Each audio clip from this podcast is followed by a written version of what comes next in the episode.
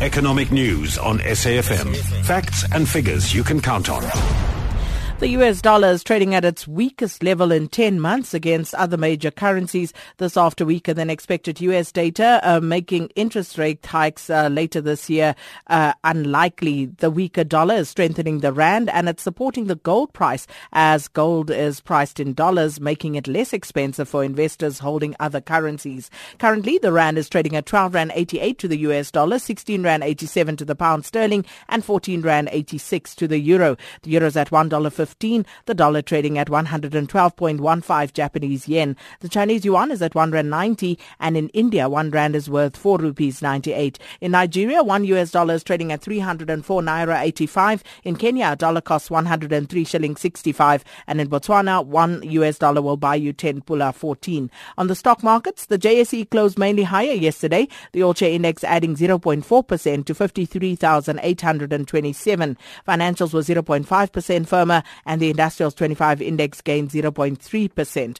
Top 10 resources was 0.4% up. The platinum mining index rose by 3.3%, but the gold board uh, 0.4% down. On the capital market, the yield on the R186 government bond closed at 8.64%. European markets ended mixed. Britain's FTSE 100 added 0.3%, the CAC 40 in France 0.1% down, and Germany's DAX declined by 0.3%. Markets in the United States closed flat, and stock markets in in Asia trading lower at this hour. Japan's Nikkei is currently 0.7% down. Hong Kong's Hang Seng has shed 0.2%. Mainland China's Shanghai Composite Index is 0.6% weaker. Australia's ASX or Ordinary Share Index so far declined by 0.9%. And the Sensex on India's Bombay Stock Exchange is 0.8% lower. And finally, looking at commodities, gold trading at $1,237. Platinum's at $921 per ounce. The price of Brent crude oil at this hour, $48.50 a barrel. And we join now by Jana van Deventer, who's head of real-time research at ETM Analytics. Morning, Jana.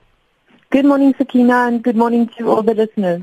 Yana, reports over the weekend suggested that Eskom is essentially broken. Of course, we're waiting um, uh, for those financials to be released tomorrow. But while Eskom has denied these claims, uh, the rumors nevertheless raise concern about the financial well-being of the parastatal. Yes, indeed, Sakina. So I think um, South Africans w- would be all in agreement that uh, Eskom has almost become somewhat of a curse word. You know, every time we hear the name, um, we're concerned about what bad news is now um, happening or, or, what's now going on at the parastatal. Um, I think in terms of these rumors, so what the report suggested is that Eskom only has about 20 billion rand left, which would mean that they're only able to pay salaries um, until November. And this is of grave concern because we know that if Eskom is unable to, to meet financial obligations, we'll possibly see government stepping in with, uh, you know, a bailout of sorts. And and this is, is this is very concerning, given the fact that already, um, you know, South Africa's fiscus is already extremely stretched. We've already had um, down, you know, numerous downgrades, credit rating downgrades. Already we have our um, foreign exchange rating at junk status. Uh, credit rating agencies are still keeping a very close eye on developments in South Africa, especially in terms of growth dynamics and then also in terms of the financial well-being of our parastatals or the, the state-owned entities such as Eskom. And the risk then is that um, if government tries to step in with another Eskom bailout, that we see credit rating agencies downgrading South Africa's local currency rating as well. And this is a major risk, um, you know, through the course of the next couple of quarters. Because if South Africa sees the local currency rating being downgraded to junk status as well, it means that we'll be kicked out of the World Government Bond Index. And this is this is significant because it means that the country will see massive outflows um, from the bond market, which would naturally exert pressure on our government bonds and then also be reflected in the currency. So we really hope that um, the financials that will be released tomorrow, as you mentioned, shed some light on this issue. Hopefully the situation is not as dire as those reports suggested over the weekend.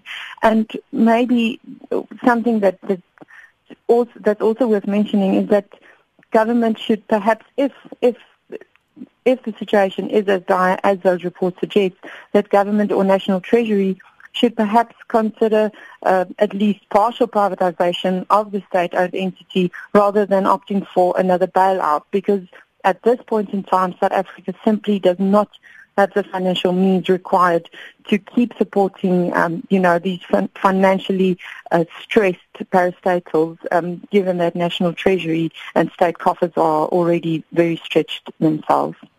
And Yana, just a quick look at the gold price, and let's talk about that rally in the gold price and uh, the factors contributing to that.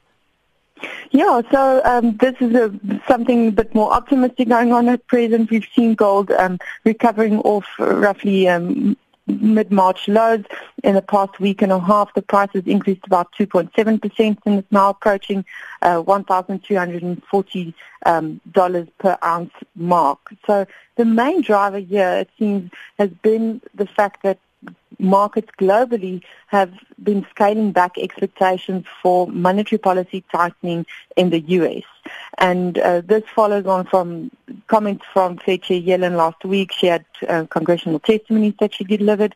And the market is not entirely convinced that the pace of, of monetary policy tightening in the U.S. will be as aggressive as previously expected.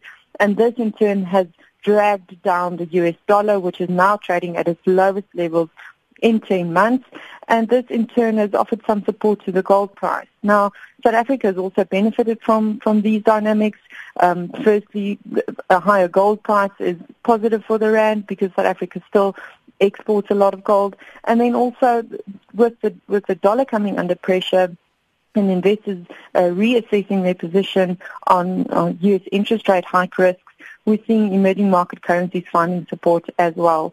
So the rand has, has, has benefited both from the weaker dollar and the stronger gold price, but we are still a bit wary about the sustainability of, of the short-term rally, given that so-called political noise flow continues doing the rounds. As we talked earlier about Eskom as well, with those reports that are out tomorrow, we think if they, they do reveal um, that the parastatal is in dire straits, the markets are likely to, to punish South African um, bond markets and then also Eskom bonds as well. So for the time being, some some positivity in terms of, of the gold price providing a bit of a windfall for the rand, but we still view um, this latest resilience with some caution. Indeed, we do. Yana, let's leave it there for today. Thanks so much. We'll chat again tomorrow. Yana